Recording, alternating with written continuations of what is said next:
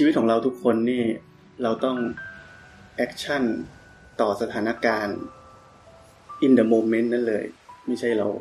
เรามีหลักการเรามีหลักยึดหรือเราอาศัยประสบการณ์ในอดีตแล้วก็เชื่อแบบนั้น แล้วก็ทำตาม คนในโลกนี้ทำแบบนั้น เรายึดกับอะไรอยู่ เราก็ใช้ประสบการณ์ในอดีต ในกล่องข้อมูลของเราแล้วก็เอามาตัดสินใจทำเรื่องในปัจจุบัน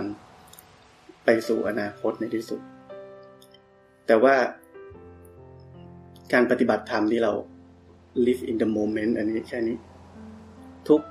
การตอบสนองของเราในสถานการณ์แต่ละสถานการณ์เราตอบสนองในโมเมนต์นั้น แค่นั้นเอง มันเป็นขนาดเดียวของสัญญา ของวิปัสสนาญาณของปัญญาก็ฟึบเดียว อันนี้ก็ตอบสนองเลย ไม่ต้องไปคิดในอดีตในหลักการที่เรายึด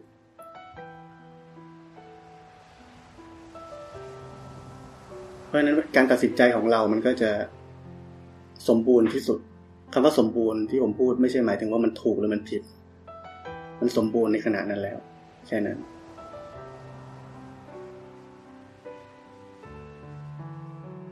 คือเราต้องฝึกที่จะอยู่กับความเงียบให้มันบ่อยขึ้นในชีวิตของเราเนี่ย ในรูปแบบเราก็รู้จักความเงียบได้ ฝึกในรูปแบบ ในชีวิตประจำวันเราก็รู้จักความเงียบได้ ในทุกๆขณะที่เรากำลังทำอะไรอยู่ ความเงียบภายในนี่มันมีอยู่แล้ว มันมีอยู่ตลอดเวลา แต่พอเรา คิด เราติดอยู่กับความเชื่ออะไร สิ่งเหล่านั้นก็เข้ามาปิดบัง ความจริงทั้งหมดหรือที่ผมบอกว่าเมฆหมอกทั้งหลายก็มาปิดบังดวงจันทร์เอาไว้ แล้วเราก็เข้าไปเป็นเมฆหมอกนั้นซะเอง เข้าไปเป็นจริงเป็นจังกับเมฆหมอกนั้นซะเอง เป็นจริงเป็นจังเสร็จปุ๊บเราก็เป็นทุกข์ในที่สุด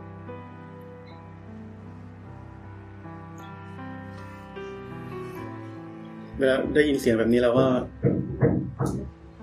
ลองดูว่ามันจะต้องกระเทือนความเงียบภายในของเราหรือเปล่าเพราะในความเป็นจริงเราอยู่ในอยู่ในที่ที่เงียบตลอดเวลาไม่ได้เราต้องอยู่แบบนี้แหละต่อให้เราไปอยู่วัดเราไปอยู่ ในป่าในเขามีเสียงลมเสียงหุ่นเสียงพัดใบไม้ต้นไม้สารพัดเสียงอยู่ที่เราจะเข้าไปยึดมันหรือเปล่าแค่นั้นเอง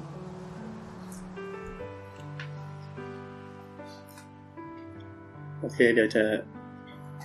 ให้นั่งสมาธิกันสักแป๊บหนึ่ง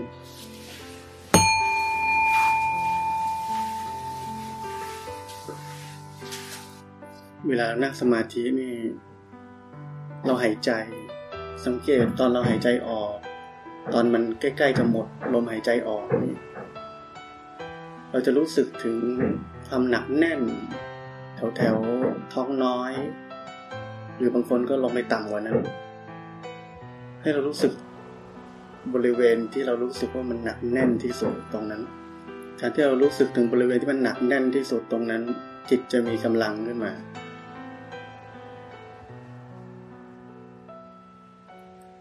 ที่ผมบอกให้เรารู้สึกอยู่ตรงที่มันหนักแน่นตรงนั้น หมายความว่า แค่รู้สึกอยู่ มันชัดอยู่ที่ตรงนั้น รู้สึกไม่ใช่ไปอยู่กับมัน รู้สึกเฉยๆ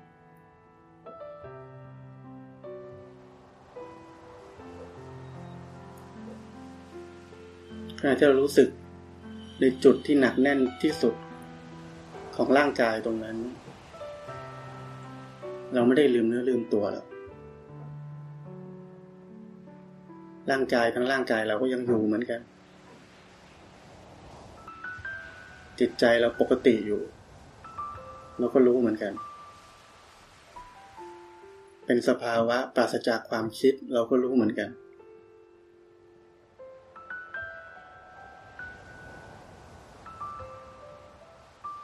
และเราจะได้สัมผัสความเงียบภายใน ความเงียบอันนี้มีอยู่แล้ว มีอยู่เสมอตลอดอนันตการไม่เคยหายไปไหน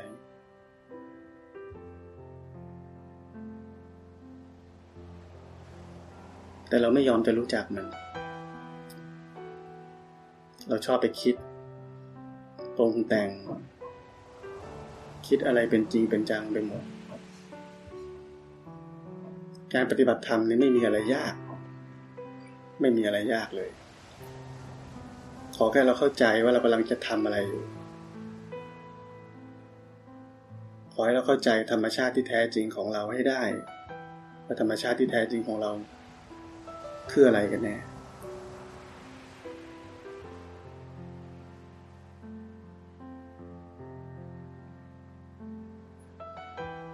ธรรมชาติที่แท้จริงของเรา แปลมาเป็นภาษา ให้พอจะฟังเข้าใจได้ สภาพ ตื่น สภาพตื่น รู้กายกับจิตมีทำงาน กายเป็นอย่างนี้ จิตเป็นอย่างนี้ ตัวเราที่แท้จริงคือสภาพตื่น กิริยาตื่นเฉยๆ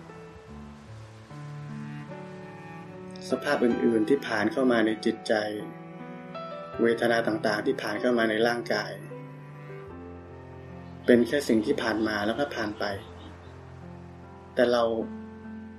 ชอบไปเป็นมัน เราชอบเป็นจริงเป็นจังกับไอ้สิ่งที่มันผ่านเข้ามาทั้งหลาย ว่ามันเป็นตัวเรา มันเป็นของเรา ราะฉะนั้นการปฏิบัติธรรม มันง่ายเพราะว่า ขอให้เราแค่รู้ว่าตัวจริงของเราคือเป็นกิริยาตื่นเฉย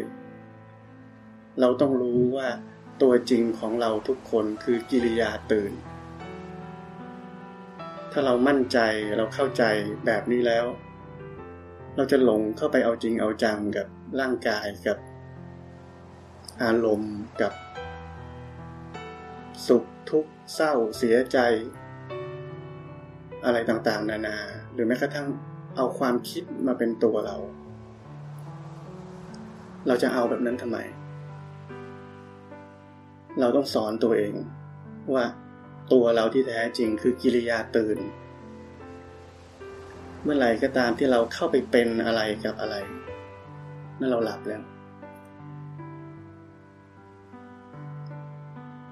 เราหลงผิดแล้ว เรามีมิจฉาทิฏฐิแล้ว เรากำลังกลับไปสู่วัยเด็กที่เรากำลังเล่นละคร เล่นเป็นนางฟ้า เล่นเป็นพ่อ เล่นเป็นจอมยุทธเล่นเป็นลูก เราสังเกต คนมีลูกแล้ว หรือคนเคย เห็นลูกเพื่อนก็ได้ ลูกก็เล่น เล่นเป็นพ่อเป็นลูกกัน เล่นจนมันติดออกมาจริง ๆ เลิกเล่นแล้วยังติด นิสัยที่เล่นอยู่ในละครนั้นออกมาในชีวิตจริง เราคนเป็นพ่อเป็นแม่ คนเป็นผู้ใหญ่เห็นแล้วก็ตลกไหม อเป็นเด็กแล้วก็ว่าตลก ถ้าเรามันเป็นผู้ใหญ่แล้วก็ว่ามันบ้า มันเอาเรื่องไม่จริงเอามาเป็นจริงเป็นจังได้ยังไง มันเหมือนกันครูบาอาจารย์เห็นคนในโลกนี้ก็เห็นแบบนั้นเหมือนกัน ผู้ใหญ่ คนใหญ่คนโต คนเด่นคนดัง เอาเรื่องไม่จริงเอามาเป็นจริงเป็นจังหมดมันจริงในสมมุติ แต่เรานักปฏิบัติธรรมเราต้องรู้ชีวิตที่แท้จริงของเรา มันคือสภาพตื่น เพราะฉะนั้นสิ่งที่เหลือเราต้องรู้ว่ามันจริงเหมือนกัน แต่มันจริงโดยสมมุติเฉยๆ เหมือนที่เรากำลังต้องเล่นละคร มันจริงตอนนั้นเฉยๆ เพราะฉะนั้นเราอย่าเอาจริงในสมมุติมาเป็นชีวิตที่แท้จริงของเรา เราต้องเตือนตัวเอง สอนตัวเอง ว่าเรากำลังจะเป็นคนบ้าคนนั้นอีกแล้ว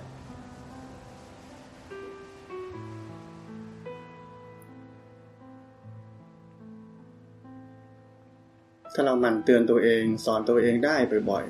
ๆ สติเกิดขึ้น การปฏิบัติธรรมคืออะไรคือเราขัดเกลาตัวเอง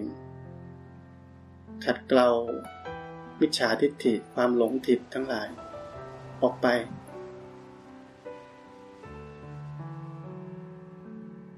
สังเกตชีวิตพวกเราทุกคน ปฏิบัติธรรมมาได้กันขนาดนี้นี่เราคิดดูเรา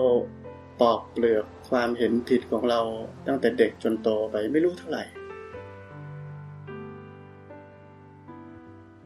เราหลงผิดตั้งเยอะ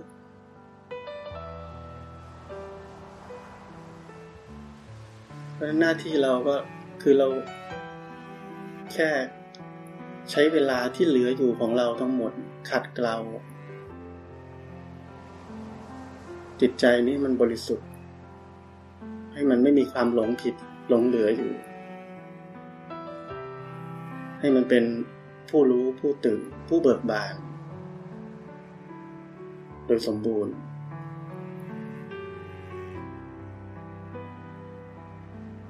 ถ้าเราไม่ช่วยตัวเอง ไม่มีใครช่วยเราได้ ถ้าเราไม่เลือกทางเดินด้วยตัวเอง ไม่มีใครเดินให้เราได้ เราจะตายอย่างไร้ค่า ไร้ราคาหลวงปู่ดูลพูดถึง จิตคือพุทธะนี่หมายความว่าทุกคนเนี่ยมีจิตคือพุทธะอยู่แล้ว ทุกคนมีสภาพตื่นนี้อยู่แล้ว ดูเข้าไปให้ถึงจิต คือหมายความว่าเข้าไปถึงจิตคือพุทธะ ไม่ใช่มัวไปดูเมฆหมอกของจิต ไม่ใช่มัวไปดูอาการของจิต ที่มันปรุงแต่งไปแล้วหลวงปู่เทศเรียกจิตกับใจ ถ้าใช้คำของหลวงปู่เทศต้องเรียกว่าดูเข้ามาให้มันถึงใจ ไม่ใช่ไปดูจิต จิตนี่มีหน้าที่คิดนึกปรุงแต่ง จะไปดูของปรุงแต่งทำไม ดูกลับมาถึงตัวตนที่แท้จริงของเราคือใจนี้ ใจนี่หรือเรียกว่าจิตเดิมแท้ เรียกว่าจิตหนึ่ง เรียกว่าธาตุรู้ ใครจะเรียกอะไรก็ได้ แต่ดูเข้ามาให้มันถึงใจ อย่าไปติดอยู่แค่จิต มันเข้ามาไม่ถึงตัวเอง มันเข้ามาไม่ถึงสภาพที่แท้จริงของตัวเอง เมื่อไหร่ที่เราเข้าถึงสภาพต้นกำเนิดสภาพที่แท้จริงของตัวเอง ไม่ต้องห่วงว่าเราจะไม่รู้ไตรลักษณ์ไม่ต้องห่วงว่าเราจะไม่เข้าใจไตรลักษณ์เข้าใจเข้าใจชัดเลย จะเป็นความเข้าใจจริง ๆ เพราะในขณะที่เราเข้ามาถึงใจนี้ เข้ามาถึงสภาพ แห่งความเงียบเชียบนี้ เข้ามาถึงสภาพแห่งความเป็นปกตินี้มันปราศจากตัวตน เพราะฉะนั้นอะไรผ่านมาผ่านไปเนี่ยมันเห็นชัด เห็นทุกอย่าง จิตใจนี้ก็จะ รู้เองว่าทุกสิ่งทุกอย่างมันก็เป็นอย่างนี้มันผ่านมาแล้วก็ผ่านไป ทนอยู่ในสภาวะเดิมไม่ได้ เป็นไปตามเหตุปัจจัย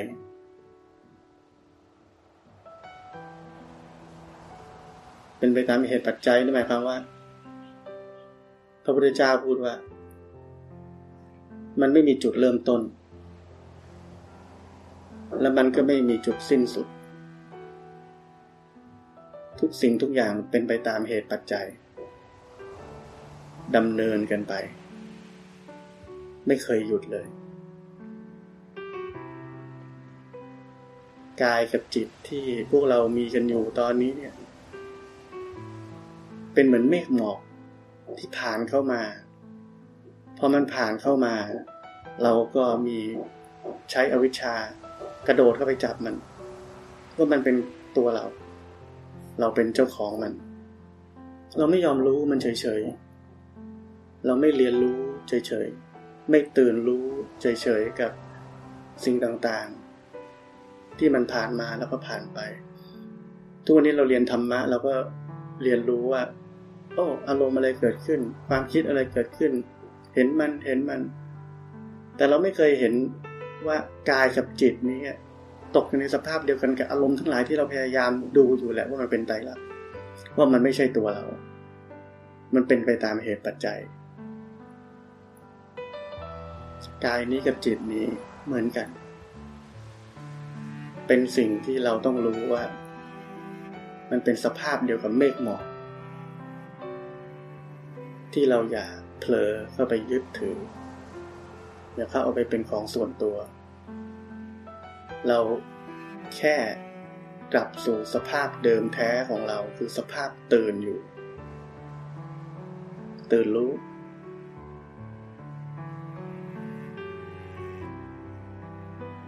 หลวงปู่ดูลพูดว่าเพียงแค่เราลืมตา ตื่นขึ้นมา มันอยู่ตรงหน้าเราอยู่แล้ว เพราะฉะนั้นการปฏิบัติธรรมมันเลยง่าย จนไม่รู้จะง่ายยังไง แต่การที่จะลืมตาตื่นขึ้นมา เข้าถึงสภาพเดิมแท้ได้ มันมีวิธีการ ธรรมะต้องพูดกันเยอะ เพราะว่าพูดกันเรื่องที่จะทำให้คนเนี่ยเข้าถึงสภาพเดิมแท้ของตัวเองให้ได้แค่นั้นเอง มันเลยมีเรื่องของความรู้สึกตัว เรื่องของการที่บอกว่าให้พ้นมาจากโลกของความคิดปรุงแต่ง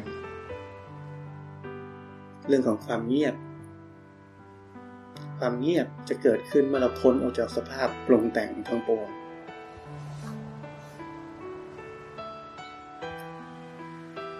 เราก็มีหน้าที่ รู้จัก รู้จักตัวตนที่แท้จริงของเราทุกคน ให้บ่อย ให้เป็นนิสัยและสุดท้ายมันจะต่อเนื่อง เป็นหนึ่งเดียว กลมกลืนอยู่ในชีวิตของเรา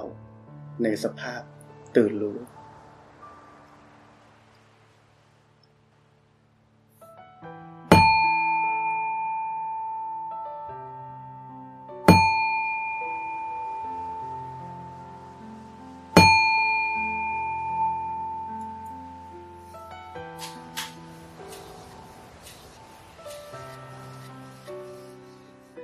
เริ่มแรกคือเราต้องรู้ว่าปฏิบัติธรรมเราไม่เอาอะไร ไม่ใช่เพื่อจะได้ปัญญาด้วย ไม่เอาอะไรเลย ปัญญาก็ไม่เอา ที่ผมบอกเมื่อกี้นี้ว่า เราแค่กลับไปสู่ ตัวตนที่แท้จริงของเราคือสภาพตื่นรู้เฉยๆสภาพตื่นรู้หรือสภาพว่างสุญญตานี้ ไม่มีสภาพของการที่เรารู้สึกว่าเราต้องมีปัญญา ไม่ต้องมี ไม่ต้องมี คือกลับสู่บ้านเดิม จบแล้ว สมมุติว่า เราอยู่ในป่าคนเดียว เรียนรู้ชีวิตตัวเอง เรียกว่าปฏิบัติธรรมแล้วกัน จนวันหนึ่งเราบรรลุธรรม แล้วเราก็อยู่คนเดียวจนตายนะ ไม่ต้องพูดกับใคร ไม่ต้องคิดอะไร เราแค่ไม่มีทุกข์เฉยๆเราไม่ต้องรู้สึกว่าเราจะต้องมีปัญญาอะไร ที่ผมพูดตั้งแต่แรกเมื่อกี้นี้ว่า เรา live in the moment เฉยๆทุกขณะทุกขณะทุกขณะเฉยๆในทุกขณะในทุกขณะทุกขณะ จิตใจนี้เต็มไปด้วยพลังงาน เต็มไปด้วยกำลัง เต็มไปด้วย energy พลังงานเหล่านี้นี่ ถ้าเราจะต้องตอบสนองกับอะไร มันจะหยิบจับสัญญาประสบการณ์ในอดีต หรือแม้กระทั่งสิ่งที่เราไม่เคยมีในอดีต มันก็มาได้มาตอบสนองออกไป ในขณะนั้น แล้วเราชาวโลกพวกเราก็บอกว่าอย่างนี้เรียกปัญญา แต่ว่าคนที่มีปัญญาเขาไม่ได้ฝึกมีปัญญา เขาฝึกที่จะอยู่กับความเงียบ ฝึกที่จะอยู่กับ สภาพที่แท้จริงของตัวเอง แต่แล้วสิ่งต่างๆ มันเกิดขึ้นเป็นผลลัพธ์เฉยๆที่ เรียกว่าความเข้าใจก็ได้ สมมุติว่าปัญญาในมุมมองของศาสนาคือ เข้าใจว่าโลกนี้เป็นไตรลักษณ์เป็นผลลัพธ์เหมือนกันจจากการที่เราเข้าถึงสภาพที่แท้จริงของเรานี่ก่อน แล้วเราถึงถึงเห็นสิ่งต่างๆ นี่ชัดเจนเคลียร์จิตใจที่เป็นปกติ เงียบเชียบมันเหมือนน้ำที่มันนิ่งเรียบ แล้วก็มองลงไปถึงก้นได้เลยใช่ไหม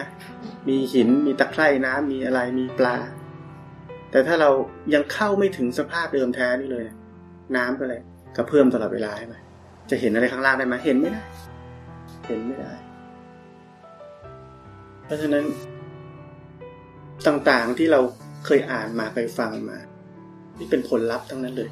มันจะมาเอง แต่ถ้าเราหวังจะได้มัน ในขนาดนั้นน้ำกระเพื่อมแล้วเนี่ยเราไม่ปกติแล้ว เรามีความอยากแล้วตัวตนที่แท้จริงของพวกเราทุกคนไม่มีอวิชชา ที่พุทธเจ้าพูดว่าจิตเดิมแท้นี่มันพัดสอนอยู่แล้ว มีเพียงอุปกิเลสจรมาก็คือเมฆหมอกมาคอยปิดบังเอาไว้ มาคอยปิดบังเอาไว้ คนในโลกทุกคนไม่สนใจที่จะกลับเข้าสู่ดวงจันทร์ที่มันเป็นจิตประพัดสอนอยู่แล้ว ไม่สนใจที่จะรู้ว่าชีวิตเรา มันประพัดสอนอยู่แล้ว ที่แท้จริงคือสภาพตื่นเนี่ย มันประพัดสอนมันสะอาดสว่างสงบอยู่แล้ว เราไปสนใจเมฆหมอก เมฆหมอกที่ปิดบังอยู่แล้วก็เข้าไปจับมัน ที่ผมบอกกายกับจิตนี่เป็นเมฆหมอกเหมือนกัน เราเข้าไปจับมันนี่เป็นของเรา นี่เราบ้านเรารถเรา แฟนเราลูกเราเราเข้าไปจับเมฆหมอกเราไม่กลับมาที่ ที่สภาพที่มันไม่มีอวิชชาเราไม่ยอมกลับกัน เราเอาจริงเอาจังกับเมฆหมอกอยู่ได้ เอาจริงเอาจังตลอดเวลา เราต้องกลับเข้ามากลับเข้าสู่สภาพตื่นนี้ พอเรากลับสู่สภาพตื่นนี้ เราจะเห็นอ๋อนี่เมฆหมอกเมฆหมอกเห็นโลกเป็นแบบนี้ เข้าใจทุกสิ่งทุกอย่างในโลกเป็นแบบนี้ ที่ผมบอกเคยพูดในคลิปว่า เราเข้าใจทั้งสองอย่าง เข้าใจทั้งสภาพเหนือโลก เข้าใจทั้งสภาพในโลก พอเราเข้าใจสองอย่าง เนื่องมันเราเข้าใจอะไรได้ เราก็จะไม่ไม่ต้องทุกข์กับมัน สมมุติเราขับรถไปเครื่องยนต์เราดับกลางทาง เราซ่อมไม่เป็นทุกข์แล้วใช่ไหมแต่ถ้าเราเป็นช่าง ดับปุ๊บรู้เลยเดี๋ยวเติมน้ำมอน้ำก่อนอะไรหมดไม่ทุกข์เลยฮะถ้าเราเข้าใจอะไรอะไรในชีวิตทั้งหมด เราจะทุกข์ยังไง มันทุกข์ไม่ได้ มันไม่ทุกข์เอง คนที่บอกว่ากิเลสขึ้นปุ๊บเห็นไวตัดไวไม่ใช่ นั่นยังไม่ใช่ ไม่มีกิเลส ต้องไม่มีกิเลสไม่ใช่เห็นกิเลสปุ๊บตัดไวคนดีๆ เยอะแยะเขาเห็นกิเลสปุ๊บเขาก็เขามีกิเลสเกิดขึ้น โกรธเกิดขึ้น คนเป็นคนดีเป็นนางฟ้าเขาก็ เออไม่เป็นไร หายแล้วแป๊บเดียวเนี่ยเราเจอคนใจเย็นๆใช่ไหมแป๊บเดียวหายแล้ว เจอคนใจร้อนโกรธทั้งวันทั้งคืนเนี่ย อย่างเงี้ย เพราะนั้น ถ้ายังมีกิเลสอยู่ แล้วบอกว่าเรา เห็นปุ๊บตัดไวอะไรปฏิบัติทำก้าวหน้า มันก็ถูกเหมือนกันแต่ถูกไม่หมด เพราะในความเป็นจริงเราต้องกลับไปสู่สภาพเดิมแท้สภาพที่มันสะอาดสว่างสงบมันไม่มีกิเลส ถ้าเราอยู่อย่างเงี้เราอยู่อย่างนี้ เราต้องใช้ขันห้า สัญญาสังขารอะไร ที่จะพูดออกมา เออ แต่พอเราอยู่คนเดียวเนี่ย เราอยู่กับความเงียบ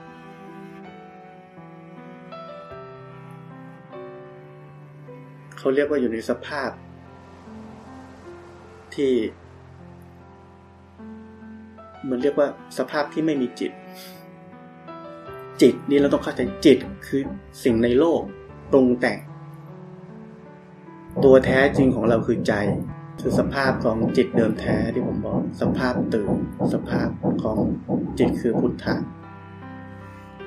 ใจนี้ไม่ปรุงแต่งอะไร อยู่ยังไงอยู่อย่างนั้นของมันเรากลับบ้านเฉยๆแต่พอมีคนมาเคาะหน้าบ้านเราก็ออกไปดูดูได้ อาศัยอะไรอาศัยจิตนี่แหละ พูดคุย คิดโน่นคิดนี่จะตอบปัญหาอะไรอย่างเงี้ย เพราะฉะนั้นการปฏิบัติธรรมแค่กลับ สู่บ้านเดิมของเราให้ได้ กลับให้ถูกบ้านแค่นั้น อย่าไปติดอยู่กับเมฆหมอกเราไม่ใช่ว่าไปเข้าใจว่าปฏิบัติธรรมต้องไปทำอย่างนี้ทำอย่างนู้นทำทำมีแต่ทำอะไรก็ไม่รู้ตั้งหลายอย่างไม่ต้องทำอะไรแบบนั้น ความเข้าใจในธรรมะที่แท้จริง เกิดจากจิตที่มันว่าง ไม่ได้เกิดจากเราไปอ่านหนังสือมา ไปฟังเข้ามา ไปคิดวิเคราะห์เหล่านั้นไม่ใช่ธรรมเหล่านั้นเป็นความฟุ้งซ่านต่อให้เราคิดแล้วเราพูดออกมา คล้ายๆ ครูบาอาจารย์พูด มันก็ไม่เหมือนหรอกวันหนึ่งถ้าเราเองเข้าถึงสิ่งที่เราพยายามคิดแล้วก็พยายามเข้าใจ แล้วก็พยายามพูดออกมา ให้คนอื่นฟัง แล้วเราอนาคตเราเข้าถึงเอง เราจะรู้ว่าไอ้วันที่เราพูดวันนั้นเราไม่เข้าใจอะไรเลย แต่เราพูดโคตรเหมือนเลย แต่เราจะรู้ว่าเราไม่เข้าใจอะไรเลย เป็นแบบนั้น ให้เรากลับสู่ธรรมชาติที่แท้จริงของเราเอง แล้วเราจะเข้าใจทุกสิ่งทุกอย่างด้วยใจเลย ใจนี้จะเข้าใจไม่ต้องคิดจะทำอะไรมากกว่า การกลับไปสู่บ้านที่แท้จริงของเราให้ได้ ที่ผมบอกว่าเซนก็เลยพูดว่ามันไม่มีขั้นมีตอนอะไร เข้าถึงก็ถึงเลย แต่ว่า พระพุทธเจ้าก็ให้หลายอย่างมีศีล หนังสือพระบอกเราทำหลายอย่าง มีข้อมูลหลายอย่าง เหล่านั้นเพื่ออะไรคล้ายๆเราหยิบมาใช้ สิ่งที่มันเกื้อกูลกับเราให้เรากลับสู่บ้านที่แท้จริงได้ง่ายที่สุด เร็วที่สุด เราทำงานนี้เราเรากลับบ้านได้ไหมไม่ค่อยได้ กังวล ลูกค้า กังวล ลูกน้อง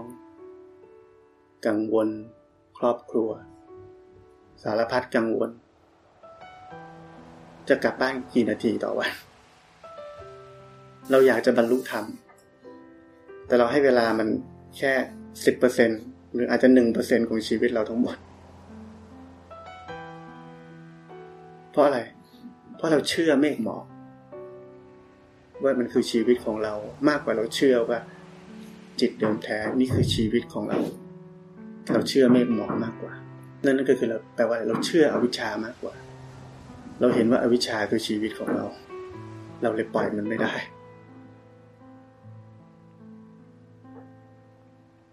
ถ้าอะไรที่เราทำได้ที่จะเกื้อกูลชีวิตของเราที่เหลืออยู่ทั้งหมดที่จะช่วยให้เรากลับสู่บ้านที่แท้จริงของเราได้ เราต้องทำเวลาเราทำงานเราประกอบอาชีพ สร้างเนื้อสร้างตัว เราทำทุกอย่างเลยใช่ไหมทำทุกทางที่มันจะ optimize ที่สุดที่มันจะดีที่สุด efficient ที่สุดที่เราจะได้ผลงานที่ดีที่สุด และชีวิตเราทำไมเราไม่คิดอย่างนี้กับชีวิตเราบ้างเพราะอะไร เพราะเราไม่เข้าใจว่าชีวิตที่แท้จริงของเรามันคืออะไรกันแน่เราเข้าใจว่าเมฆหมอกคือชีวิตของเรา นี่ประเด็นมันคือตรงนั้น เมื่อผลต่อการปฏิบัติธรรมนี่มันต้องเริ่มที่ความเข้าใจให้ได้ก่อนว่า ชีวิตที่แท้จริงของเราทุกคนมันคืออะไร ถ้าเราเข้าใจตรงนี้ไม่ได้เราทำอะไรไม่ได้เลย เราก็ไปทำอะไรผิดๆตลอด แม้กระทั่งเราจะปฏิบัติธรรมเราก็ไปปฏิบัติผิดด้วย ถ้าเราไม่เข้าใจตรงนี้ เราก็ ไปอ่านหนังสือไปฟังครูบาอาจารย์ ฟังอาจารย์ทั้งหลายก็ได้ ที่เป็นผู้สอนอะไรเขาแนะนำแนะนำอะไรเราก็มืดมืดเราก็มืดมืดแล้วเราก็ทำตามเขาไปก่อนว่าเขาบอกแบบนี้เราก็ทำไป เสียเวลา ถ้าเรายังไม่เข้าใจชีวิตที่แท้จริงของเราว่ามันคืออะไร เราจะมืดมืดคำคำทางไปเรื่อยๆแล้วยิ่งเจออาจารย์มืดมืดเลยก็เสร็จเลยเออเรียกว่าเตี้ยอุ้มคอมไปด้วยกันนั่นแหละ แต่ถ้าเราเข้าใจหัวใจของการปฏิบัติธรรมได้ เราไปฟังที่ไหนเราก็รู้ว่าไม่ใช่ทางคนที่สอนให้เรายังเชื่ออะไรอยู่นี่จะเป็นอาจารย์ได้ยังไง ไม่มีความเชื่ออะไรทั้งนั้น เราจะถึงความพ้นทุกข์อย่างสมบูรณ์ เราจะติดกับอะไรได้ยังไง เราจะเชื่ออะไรอยู่ได้ยังไง ไม่มี ถ้าเราถึงความจริงแล้วต่อให้มีคนบอกว่าคนที่เป็นพระพุทธเจ้า แล้วมาพูดสิ่งที่ไม่จริงเราก็ไม่เชื่อเหมือนกันเพราะเราถึงความจริงไปแล้ว เราไม่อยู่ภายใต้ความเชื่อ ระบบความเชื่อใด ๆ ทั้งสิ้นในโลกนี้ ไม่มีศีลพัตตาปรามาสไม่งมงายในศีลพรตแต่ความเข้าใจผมคือความเชื่อทั้งหลายในโลกนี้จะถูกทำลายทิ้งทั้งหมด อยู่เหนือเราไม่ได้ เพราะเราเราอยู่เหนือมันไปแล้ว ถ้าเรายังเชื่ออะไรอยู่เราต้องเป็นทาสสิ่งนั้นคนที่สอนให้เราเชื่ออะไรอยู่เขาเองยังเป็นทาสอยู่เดี๋ยวสอนคนอื่นได้ยังไง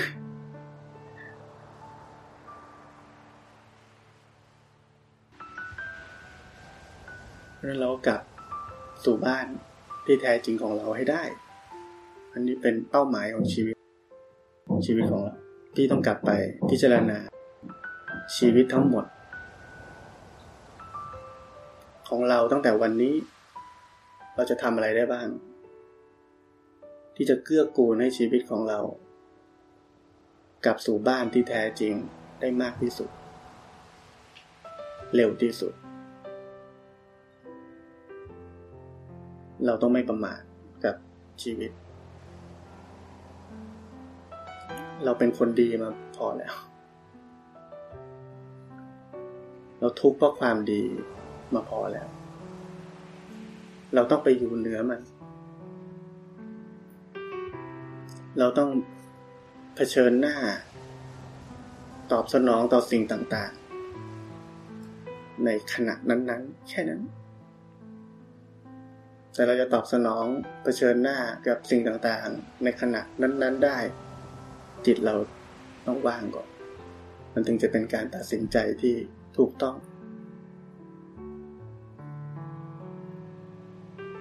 ไม่ใช่เรื่องของความคิด เป็นเรื่องของขณะนั้น